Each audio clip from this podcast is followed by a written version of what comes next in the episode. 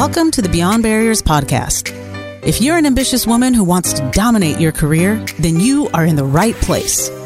This podcast is co hosted by Nikki Barua, digital innovator, serial entrepreneur, author, and speaker, and Monica Marquez, ex Googler, diversity expert, and senior corporate leader. From inspiring stories to cutting edge strategies, you'll learn how to develop the skill set, mindset, and tool set to get future ready fast and accelerate your success.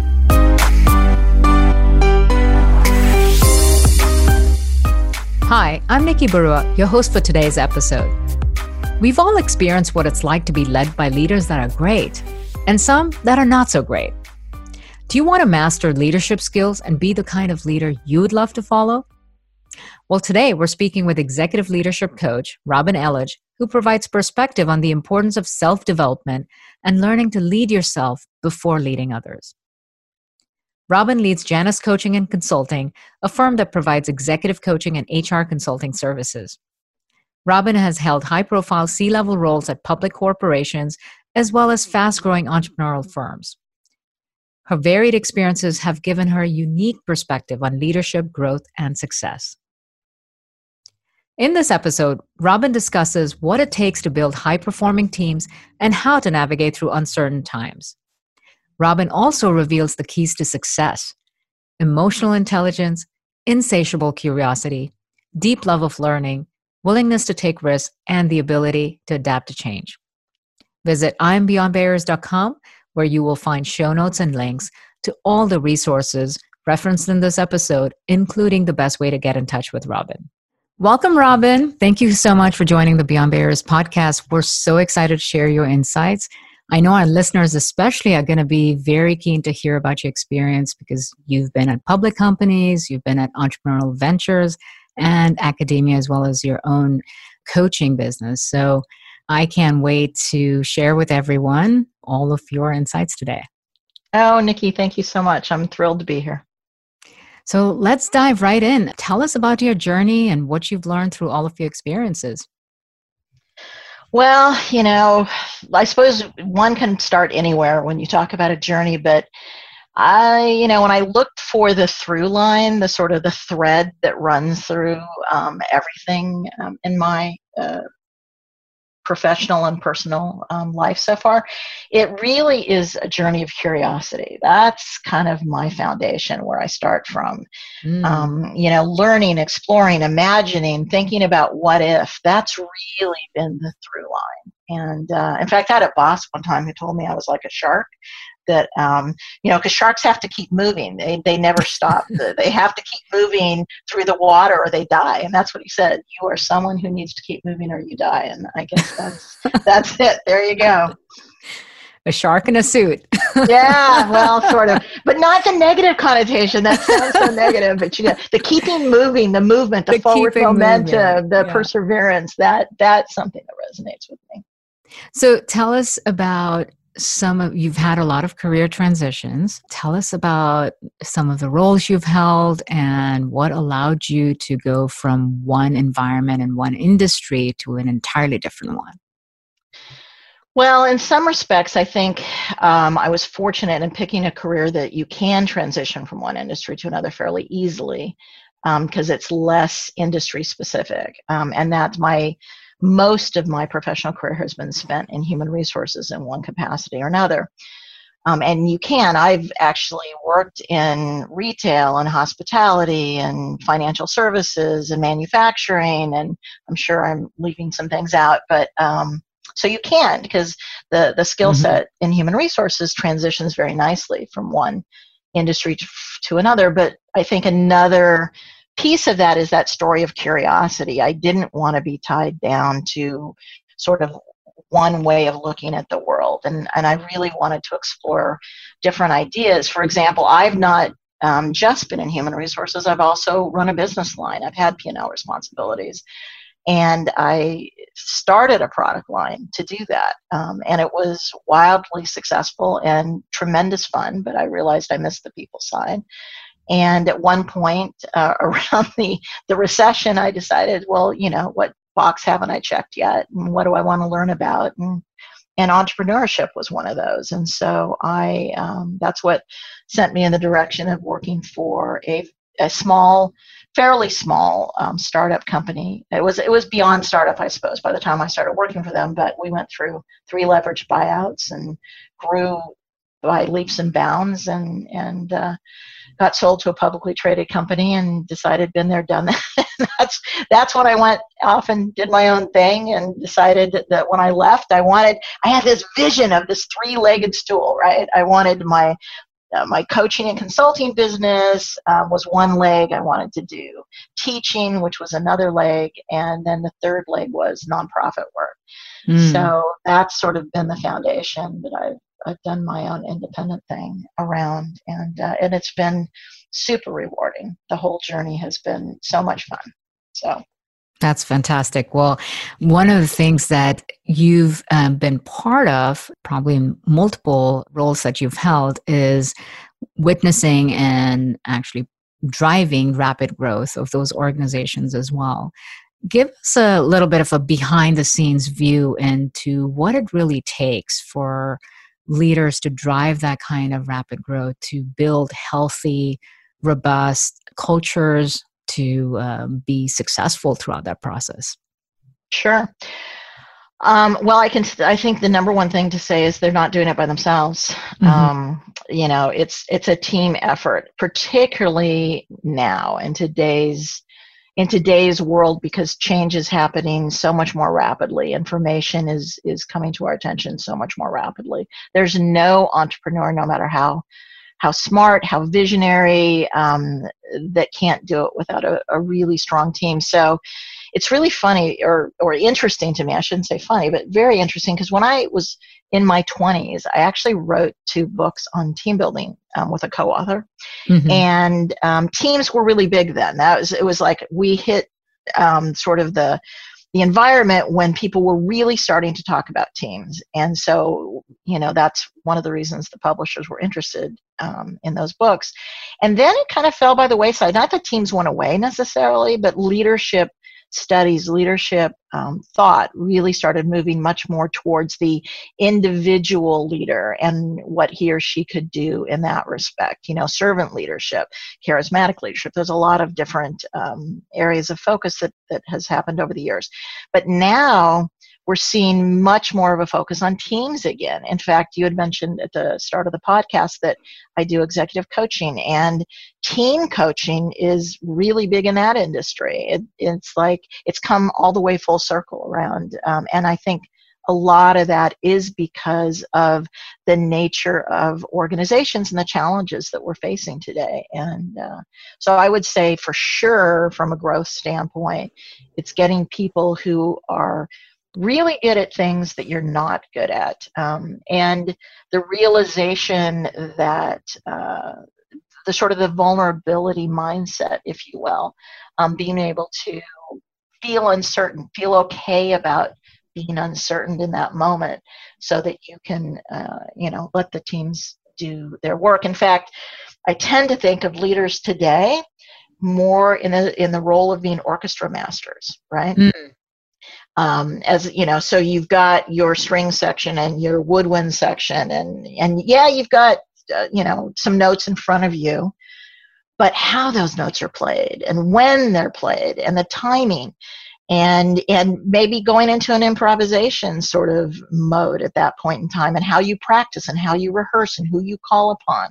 Those are the the key characteristics that i think leaders are really called upon to to do nowadays that's a beautiful way of putting it. Um, I'm curious, since you also get to observe leaders in uh, a lot of different environments and roles, what um, are there certain myths or certain truths um, that you could share that um, a lot of leaders demonstrate, or perhaps people think that they have that's frankly not true? Um, I well, first of all, I think there's uh, you know this, Nikki. Um, we've had this conversation before. There's more than one way to be a successful leader. Mm-hmm. So there is no template. There is no magic wand. There is no, you know, end all be all assessment tool that you can take to to point out what's working and what's not working. Um, number one and number two so you've been successful in one environment that does not guarantee success in another because the the needs and the requirements.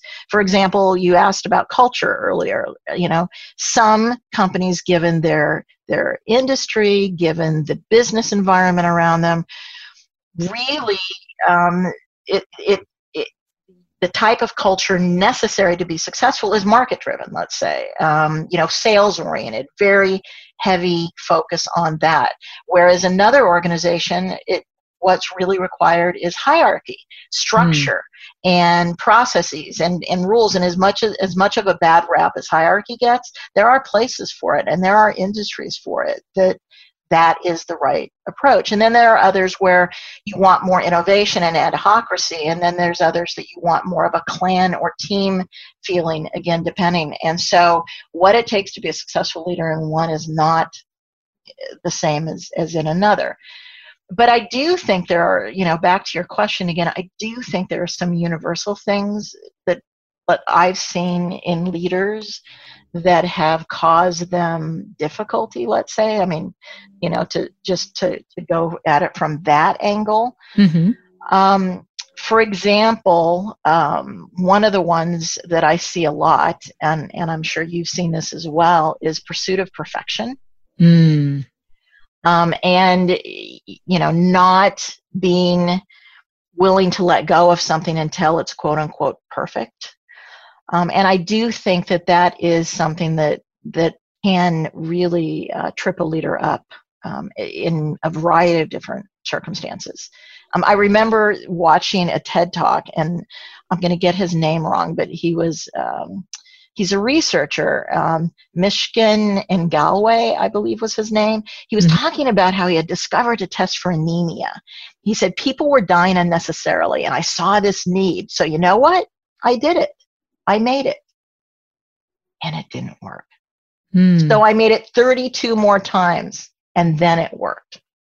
So perfection, you know, isn't a goal. It's, you know, it's all about a process of moving in the direction, um, you know, that, that, that you're headed in.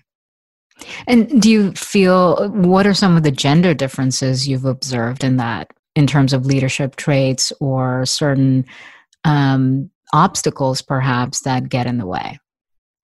Oh, it's funny that you asked that because um, there's a lot of discussion around pursuit of perfection being much more of a female um, characteristic, at least in literature.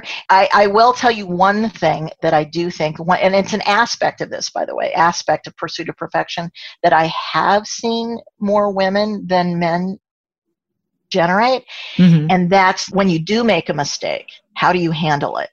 Ah. And uh, women, at least, I, am not speaking for all women, by the way, um, please understand, but at least the ones that I um, personally have talked to a coach with, they're, they're less likely to be able to let it go easily. Mm. Um, and in fact, it's that actual um, characteristic was was talked about in a book called The Confidence Code. I don't know if mm, you're familiar yes. with that yep. book. Okay.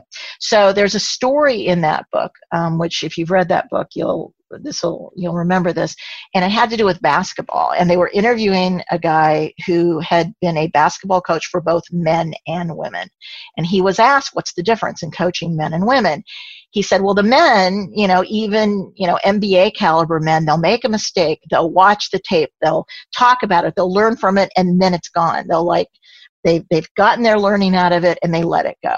Whereas women, two weeks later, a month later, they're still playing that mistake over in their head and they're still, they're sort of overthinking that um, mistake and not letting it go. So I've, I've certainly not only seen it, but I've experienced it.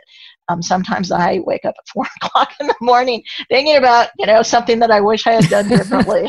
so yeah, it's a, it's an interesting view of perfection isn't just aiming for perfection, but the failure then translates into an obsession with not being able to let go of what was considered imperfect. Right, right. Mm-hmm. But I love like there's this quote Charles Mingus, he's a jazz musician, and he had this quote that if you make a mistake, you might just want to play that. you know, lead into it. Just go with it. Just, yeah, just lean know. into it.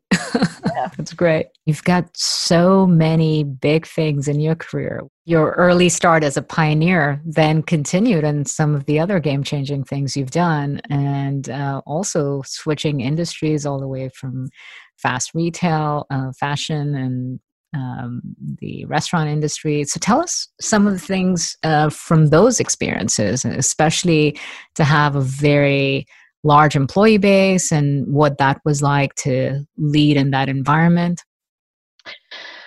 Um, I think it's it's actually more challenging. I think to lead in a large environment because you know it's harder to the impact is is much more diffuse um, and one of the things, and I'll credit um, I'll credit the CEO that I worked for at the time. This was uh, at the retailer Hot Topic. Um, they're private now, but at the time I worked for them, they were publicly traded.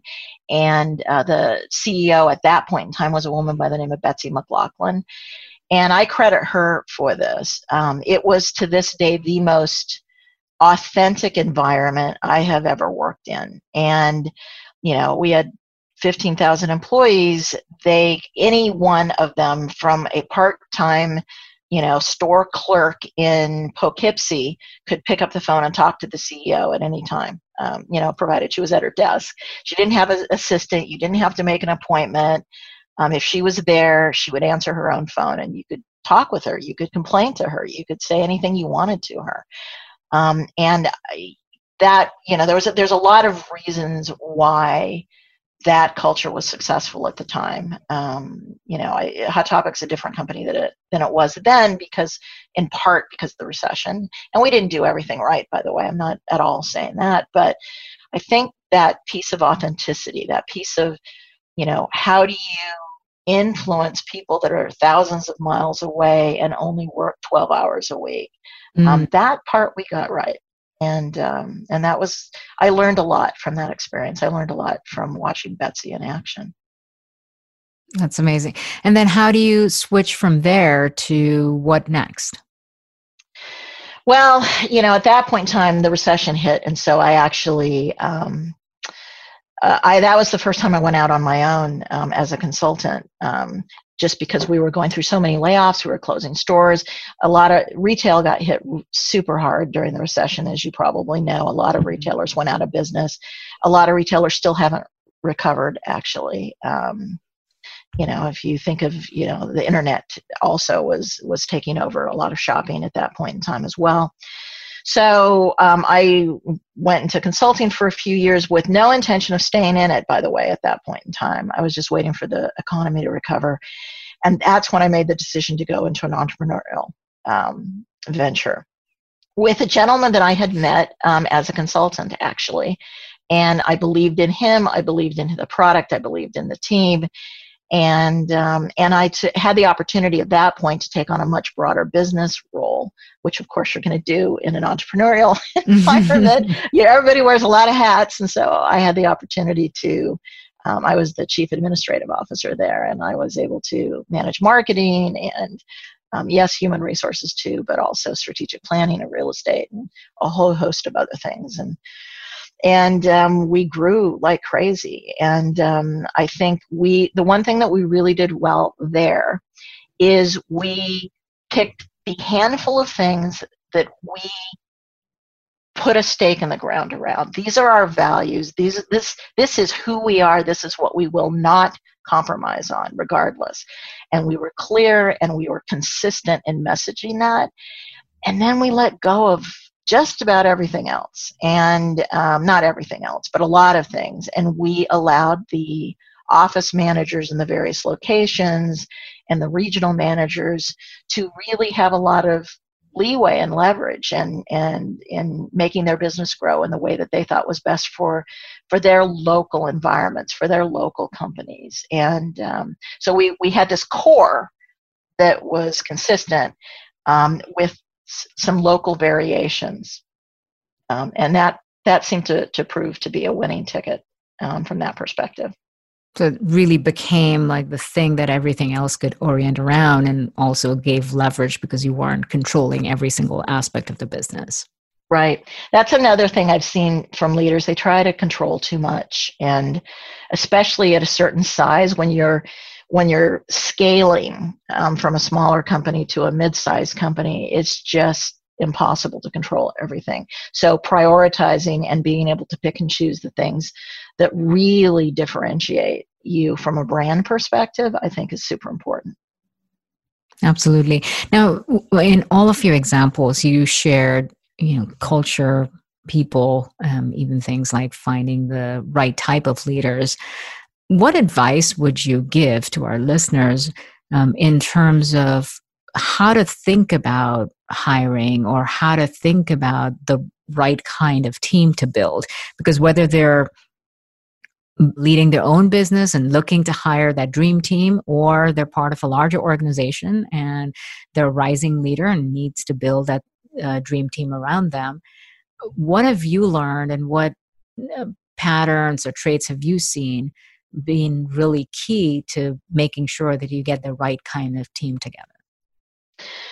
Um, well, I, I'm just going to start with a general principle, which is don't rush hiring. It's one of the most important things you'll ever do um, you have to get the right people on the bus with you to, in, in the direction you're going it's it's critical and a lot of people they're desperate by the time you know they have a, a job opening the work isn't getting done and they just rush through the interview process and it's just not something that can be or should be rushed um, so that's i suppose number one and then number two is to really take a um, a behavior based and a competency based approach. And what I mean by that is um, blending in questions um, and, and actually involving multiple people, by the way. I don't think interviewing should be just the hiring manager alone. I would I would include other people in the process because their perspectives are very very valuable. But you know the there is a technology known as behaviorally based interviewing which is basically focused on the past. So rather than like let's say you want somebody who's a good team player rather than hypothetically saying so how would you go about building a team? you ask them so tell me about how you did build a team in the past give me an example. And so the theory is that you know what uh, done in the past is going to be um, you know done again you know if we if we know how to do it and we did it before and we can tell a good story about what happened um, you know then i then it'll we can be pretty sure that they they have the ability to do it again. A second thing is i always like hearing about people's mistakes. Um, what didn't go well? What's a project that you're not proud about that you would do differently if you had to do it over again those sorts of questions because I, I'm not looking, by the way, for, in fact, it would scare me if somebody couldn't come up with a mistake or if they gave me what I would consider a fake mistake, like, oh, I worked too hard. You know, that's just not real. Um, but I really want to know that people have the ability to learn. Learning, learning, learning. That is absolutely the most, the, our ability to learn, learning to learn, our ability to learn on the fly. Um, in today's world, I think that is the number one skill. Um, and so I want to know that people have, have learned from their mistakes because that's one of the best ways we learn, you know, fast failure, right? Yeah. Failure is not necessarily bad provided that we can take that opportunity, like that basketball example that we talked about from the confidence code, learn from it and move on. And so I always make sure I build in questions about that. Excellent. Well, um, you talked about reflecting on the past or looking for examples from the past um, in terms of, um, you know, their core competencies or their abilities.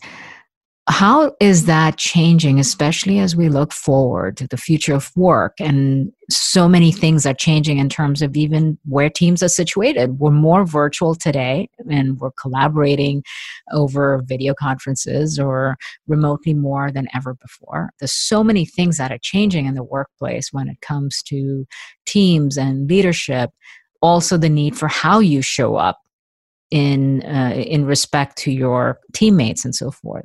What are some of the key themes that you're observing, and what recommendations would you give to our audience about preparing for the future of work? Oh, great question. Um, this is actually one that I've given quite a bit of thought to um, i mentioned that i teach i'm a professor at usc now and this comes up all the time in terms of what do we need to prepare as leaders and um, there's and continuous learning. I mentioned the importance of learning. That's certainly one of them. In fact deloitte did a study their 2019 uh, global human capital trends survey. Number one trend was learning number one. Um, and by the way readiness. They they measured both what what do you need and uh, how ready are you to face that need. Um, if i'm looking at the stat right now, and it's learning was 80, 86% picked learning as the number one, and their readiness was 48%. So, and what do you define as readiness? readiness being am i ready am i ready to tackle the learning challenges in my organization is our organization ready to help our employees learn well think ah, about it think about it from a just just from the idea of learning um, a couple things. Number one is I, I remember reading um, some statistics from IBM that talked about the rate that human knowledge is doubling. And back in 1900, it was 100 years, and then in 1945, it was 25 years, and in 1982, it was every 12 to 13 months, human knowledge doubled. Well, now it's every 11 to 12 hours human mm. knowledge is doubling because of the internet of things and because of um, you know think of all the blogs and the podcasts out there and, and right. so forth i mean or another way of, to think about it is half of what we know today is going to be an obsolete in five years so right. what does that tell us in terms of you know needing to to build continuous learning as a cultural attribute in terms of our organization so but even for the individual, one. I would imagine that we don't live in an age where we can afford to just rely on schools or colleges or employers to educate us. Um, Absolutely. At that rate, you have to be personally responsible for your own growth and your own Correct. learning and development. Correct. I mean, I can say this without a doubt as a freelancer now. Um, I mean, in the sense that I, you know, my consulting business and my coaching business and so forth. Um, if you want to know people who are up to date on their skill set, talk to a freelancer because that is their bread and butter. They have mm. to be able to demonstrate that they have the latest certifications, the latest knowledge, and so forth. Whereas you work for a corporation, you know, not so much. I get a paycheck. And so some people are self motivated, some people are not. But I think that's where that you were asking the question about Deloitte's survey about readiness um, I think that's what they're saying is okay, well, if it's on us as an organization to make sure our employees keep learning, are we ready to do that? And not so much, at least not the, the readiness lagged the, the need for it, put it that way. Which so, is where so the need for personal responsibility comes in. Correct. Because correct. if there's a lag, then there's still a gap in your learning. Right. Well, and here's a second um, thought that I had, and that is another skill relative to the changes that are happening in society or you know we're now in the fourth industrial revolution the digital revolution is the ability to navigate paradox. Hmm. and and let me tell you what i mean by that. It's like when when we're faced with a, na- a, a paradox as a business leader uh, like i'll give you one example. Like we need to build collaborative teams while increasing individual accountability.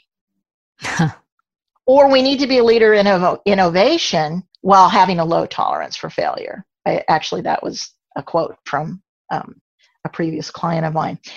So those two ends of the pole sound like they're completely mutually exclusive. Mm-hmm. And most leaders will gravitate to one or the other. Like, okay, I'm going to go for the build collaborative teams and I'm going to let the individual accountability piece, you know, waver a bit. You know, but but the better leaders realize that it's by looking at both poles, the tension between those poles. So, you know, rather than doing either or thinking, I either need to be this or that, it's yes and thinking. How can we be collaborative and team oriented and also have individual accountability all at the same time. And it's the conversation, it's that team conversation that goes into that um, that question, that dilemma, that paradox, if you will, that drives new thinking, it drives innovation, it drives creativity, it drives new processes. And in this environment of such rapid change, I think that's one of the key leadership skill sets is navigating um, paradox. That is absolutely fascinating, and I love the way you describe it. But how does someone actually develop that skill? Is that an innate ability, or is that something that can be developed? I think you lean in and you do it, and you you uh, you know own up to any vulnerabilities that you have um, in that area in terms of not knowing. We don't know. That's the whole point. Is none of us know. That you know, the moment we think of ourselves as an expert or knowledgeable about anything, we have lost the battle because things are moving too fast to come at it from a perspective of knowing. And so, and it, you know, that's why you get a team together. That's why teams are so much more important. Or I don't know, important. They've always been important, but certainly getting a lot more. Um, press these days, I think, is because of the realization that there's so many things that nobody in the room is an expert at and only by working together at it only by having that conversation can we you know work together to figure it out um, there was this um, i remember when i was in oh, when i was in college i wanted to be a child psychologist. That was my very first um, interest. And i read this article one time and it was about parenting actually but it was called the good enough parent and mm-hmm. it goes back to this whole striving for perfection thing. And the, the premise of the article was basically that a lot of parents at least back then were trying to be perfect parents you know? I'm going to put my kids in the perfect you know school play and and teach them you know violin and get them french lessons and and you know get them the right play group and uh, you know you get the picture. But you know when we strive to be perfect parents the, the theory was is that we're teaching our children that perfection is the only metric that they ah. need to hold themselves accountable to.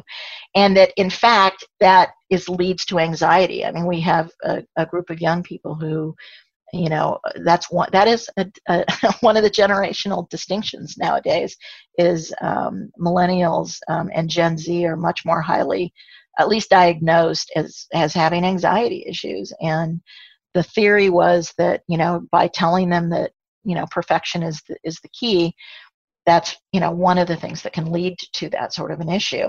And so what they were saying is no as a parent strive to be good enough not perfect. And mm-hmm. by the way good enough is damn hard. It is a high bar to meet um, it means that you're there when you need to be. It means you show up, but it also means you make mistakes now and then and that you own up to those mistakes.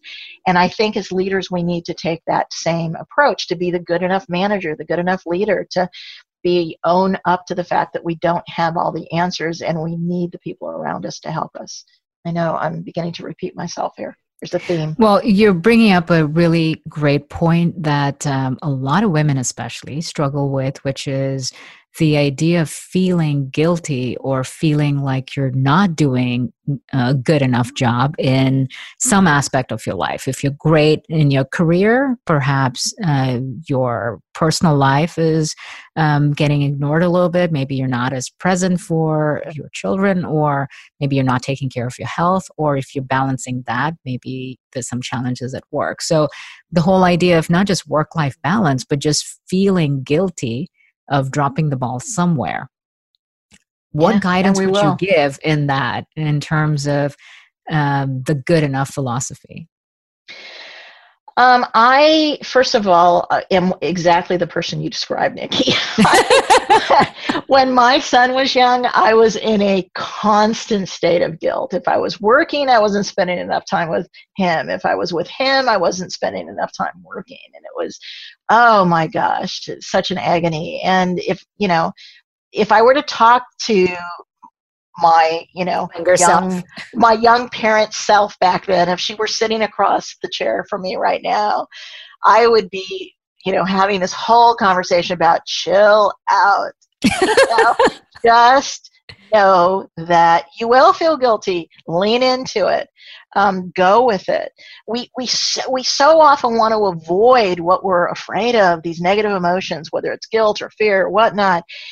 And you know those feelings we need to be make friends with them. We need to lean into it. We need to we realize that fear is its power its motivation it's a call to action. So you know paying attention to it is fine but pay attention to it as a friend not as an enemy and um, so there you go. That's my one piece of advice. That's beautiful. Well, it's uh, very much the Buddhist philosophy, right? Of uh, leaning into the very thing that uh, you're afraid of. And, oh, is it? I'm not yeah. a Buddhist, so that's do, to know. Do a dance with it, you know, dance. Yes, exactly. I love that. I love that. Yeah, it's. Yeah it's i've gotten you know i'm way better at it now than i was back then but if i if i had to do it over again that would be what i would strive for anyway it's not easy so, is there a habit or a hack that uh, has either helped you or something you've learned from someone else who was very effective at focusing on the right thing at the right time? Um, two things I think that worked for me. Um, to keep me focused, because um, you asked that question, I have a whiteboard in my office, but it's not affixed to the wall. It's uh, mobile and it flips. And on one side at any given time is sort of my mind map for the future. And it changes all the time. And so, and I use mind mapping as a tool um, to, to do that because it sort of, I tend to be fairly, fairly linear and, and logical, sort of analytical in the way I think. So mind mapping for me helps me get my, my head in a different space. And so it's it's every time i have a new idea for the future i'll flip the board over and and you know add a branch just to capture the idea. And every once in a while i go to it and look at it um, for ideas. The other thing that occurred to me is in my in my sort of newfound era of really trying to lean into feeling okay and making friends with fear and making friends with guilt and all of that is i realize that i don't need to have the answers and that is hard for me because I was I I was successful in my career because I had the answers. I could solve the problems. Um, mm-hmm. um, so I really strive now to lead with questions, and um, and and part of that's you know sort of the the coach training that I've been through. It's helped me a lot for sure. But practicing it, actually practicing it, and so I try to um, not provide an answer or not provide a statement and instead provide a question um, to get the dialogue started, and that helps. That's fantastic. Nothing more powerful than a great question. Yeah, that's it. Certainly helped for sure. So, who is um, someone that you would love to learn from? Is there a powerful and influential person that is on your dream mentor list or someone you would love to have dinner with and pick their brain? Oh, there's probably 20. But if I could pick one person and only one person, um, honestly, it would be Colin Powell. Mm, tell us why.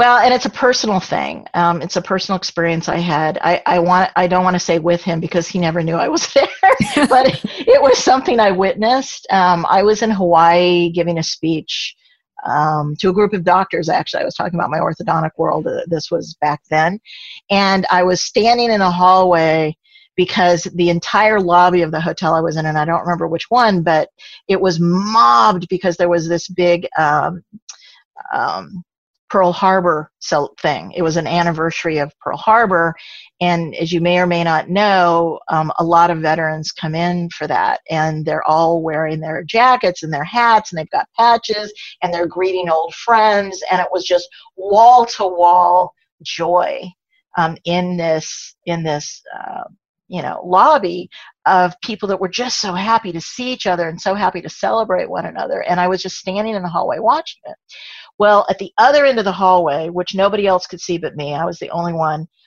down the hallway walks Colin Powell and his entourage. He had probably 20 people around him. And I was like, oh my God, it's Colin Powell. And I'm sure he was there for the, for the uh, celebration. And um, he was probably making a speech to them or, or something, who knows. But anyway, he the, the, the lobby hadn't seen him yet. I was the only one that saw him.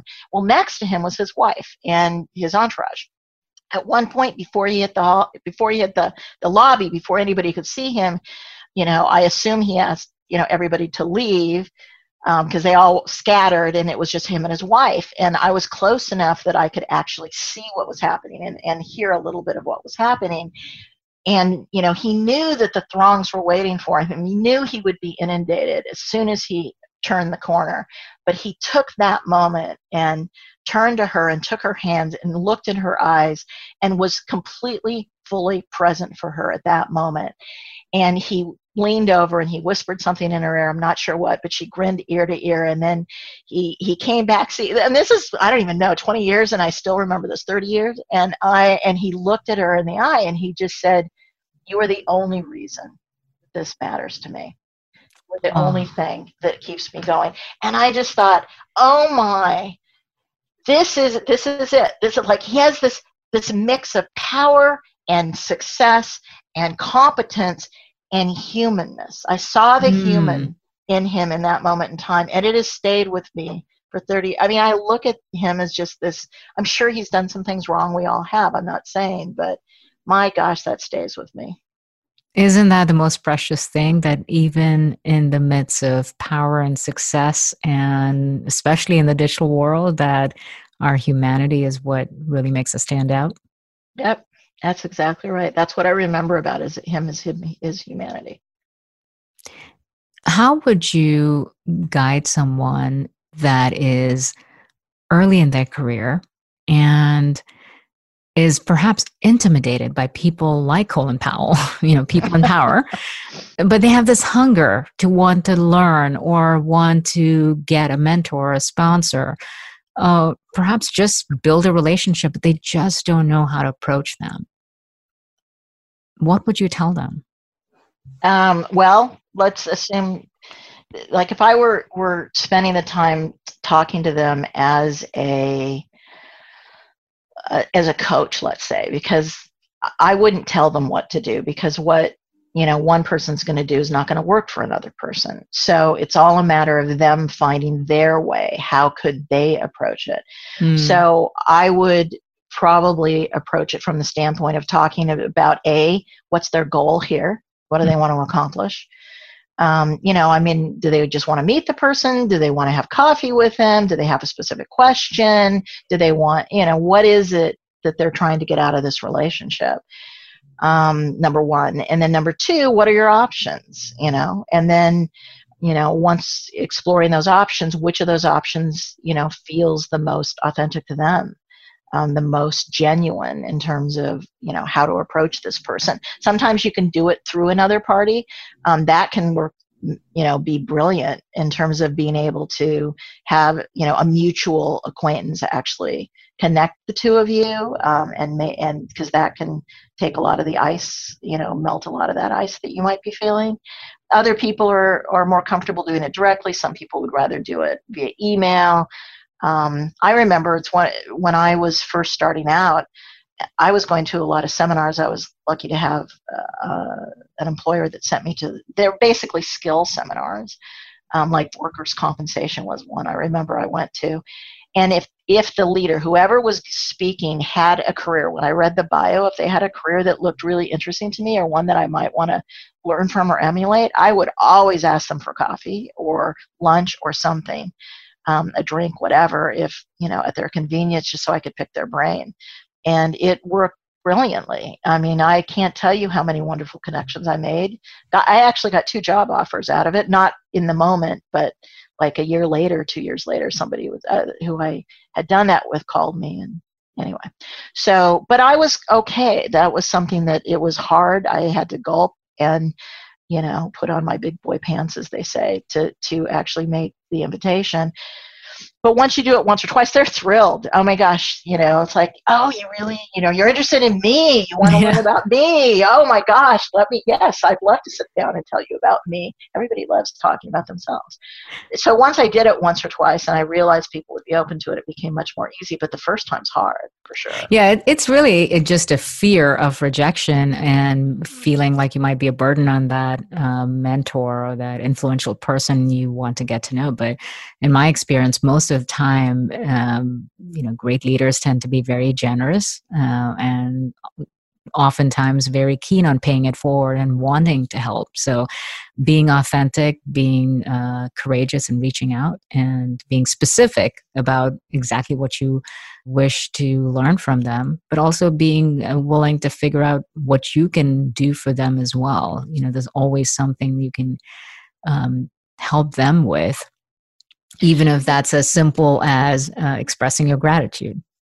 Nikki, and I think you just hit the nail on the head. It's like thinking about what you can do for them um, is also one of the most powerful things you can do rather than rather than approaching it from what here's what i need from you mm-hmm. um, you know if there's something you can think of that you can give to them something you can help them with i think is it can be powerful and we often underestimate what we could do for someone else because if you see someone in a higher position of power, you assume that you have nothing to give to them or nothing to do for them. But it might be as simple as, hey, you have uh, feedback on their product and you have suggestions on how the product could be better. It could be something as simple as that. Um, or it could be, um, you know, giving them some insights that they might not be privy to. So I think right. there's just lots of ways to create value. But when you think about how you could be helpful to someone else, it just automatically creates an environment that uh, is a great foundation for a relationship. Yeah, when I uh, one of the exercises I've had my students do, and I teach a, several different classes um, at USC, different topics, I should say, but one of them is a leadership class, and when we get to the part of talking about networking, I ask them to actually put um, their network together, and I, I say, okay, here's five categories: support and encouragement, shares your hobbies and interests, laughter and fun, professional help or mentoring, and truth telling. And put names of everybody that you can think of, you know, for the next five minutes in each of these categories, and then make a pie chart that, you know, on a percentage basis shows where your biggest network is and where you're lacking. And all every single time it never fails. The two out of those five categories the two that are the smallest piece of the pie so to speak is professional help and mentoring and some people have almost no one in that category. No one that they can call with a professional question or or to get advice. And then of course the other the other one of as you probably would guess is truth telling. Mm. that we we may if we're lucky have one person who will tell us the tough truths and will look us in the eye and tell us the things that are painful to hear but so essential to hear. But um, but we're lucky if we have one or two and and you know i would just ask whether we we need more than that or at least you know if we don't have anybody you know what does that say and and where do we get someone who will tell us what we need to hear? That's a fantastic framework for everyone to use and i don't think there's an you know age or experience limit when that framework doesn't apply anymore because no matter how uh, successful you are in your career or your life there's still always a need to learn from someone and always a need for people around you that will tell you the truth. Right. I agree. So as you consider the you know, future of work and all of the disruption that's happening what is the one word one piece of advice that you would give to our listeners to really focus on that would set them up for success? Okay, I'm not going to say a word, I'm going to say a phrase. Mm-hmm. Um, put your own mo- oxygen mask on first. Mm. Um, so we're, we, you know, we talk about leadership and leading others and leading teams and so forth, but um, all leadership development starts with self-development. Um, you know, to quote Gandhi, we have to be the change we want to see in the world because it's a ripple effect that lead by example. So we have to, you know, look ourselves in the mirror. Um, use the phrase when we were talking today about, you know, who do you want to be? How do you want to show up? Um, and you know, answering that question is always the place to start um, before worrying about careers and other people and other teams and so forth. So that's, That's powerful. It's a world where everybody needs to be a change agent. Yeah, exactly. Fantastic. Well, Robin, thank you so much for all the incredible insights and actionable tips and all your wisdom. Uh, this is going to be fantastic. I think you shared some phenomenal frameworks that people can reference. Uh, very grateful to you for that and for taking the time to be on the show. What is the best way for our listeners to connect with you? Um, I love talking to people. So if you would like to reach out, um, obviously uh, my website is januscoach.com, J A N U S, after the Roman god Janus, coach.com. Um, you can, uh, and my, my email address is robin at januscoach.com or LinkedIn. Send me a note through LinkedIn. Um, any of those would be fine. So there you have it, folks. Reach out to Robin, connect with her on LinkedIn, or check out her website at januscoach.com and get more of this goodness. So thank you again, Robin, and we're uh, thrilled to share this episode with everyone.